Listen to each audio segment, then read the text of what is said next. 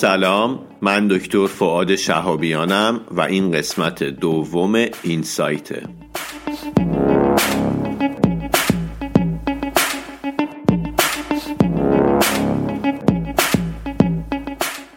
این سایت به معنی بینشه و اپیزود میانی دنکسته که در اون ما بدون هیچ توضیح اضافه با همدیگه ابسترکت مقالات رو می‌خونیم.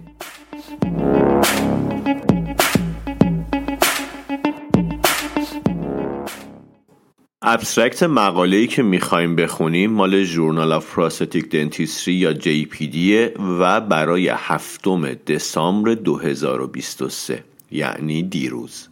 موضوعش هم موضوع جالبیه. برای خودم چالش ذهنی بود. اینکه وقتی که دارم اسکن می‌کنم آیا سرعت اسکنم روی دقت و نتیجه نتیجه کار اثر داره یا نه؟ اگر سریع اسکن بکنم چه جوریه؟ اگر آروم اسکن بکنم چه اثری داره. همونجور که گفتم برای هفتم دسامبر 2023 و JPD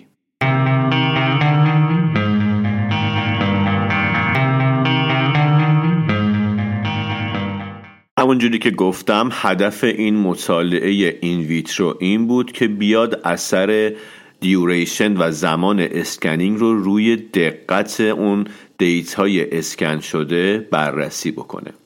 متریال و متدش هم اینجوریه که زمانهایی که بررسی کردن سی ثانیه، 60 ثانیه، 90 ثانیه، 120 ثانیه و 180 ثانیه بوده.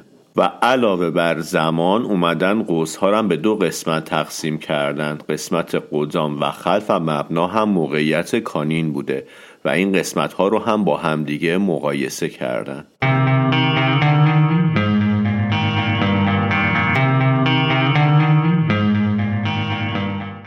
در نهایت به این نتیجه رسیدن که بین این گروه ها اون گروهی که اسکنش سی ثانیه فقط طول کشیده کمترین دقت رو داشته در حالی که بین گروه های دیگه تفاوتی وجود نداشته و ضمن این که توی نواحی مختلف قوس نواحی خلفی نسبت به نواحی قدامی اسکنشون دقت پایینتری داشته. پس اگر بخوایم نتیجه گیری بکنیم می‌تونیم بگیم که زمان اسکن تأثیری روی دقت نداره به شرط اینکه خیلی کم نباشه. یعنی بین 60 ثانیه و 180 ثانیه از لحاظ دقت تفاوتی نداره.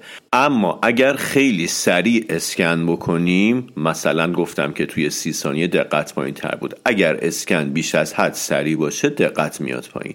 اما یک دقت نرمال برای قوس مثلا اینجا 60 ثانیه کافیه. چون من خودم به شکل وسواسگونه ای وقتی که اسکن می‌کنم خیلی نگه میدارم. اسکنر رو که احساس می‌کنم اینجوری دقت میره بالا. نه اگر یک سرعت نرمال داشته باشیم کافیه.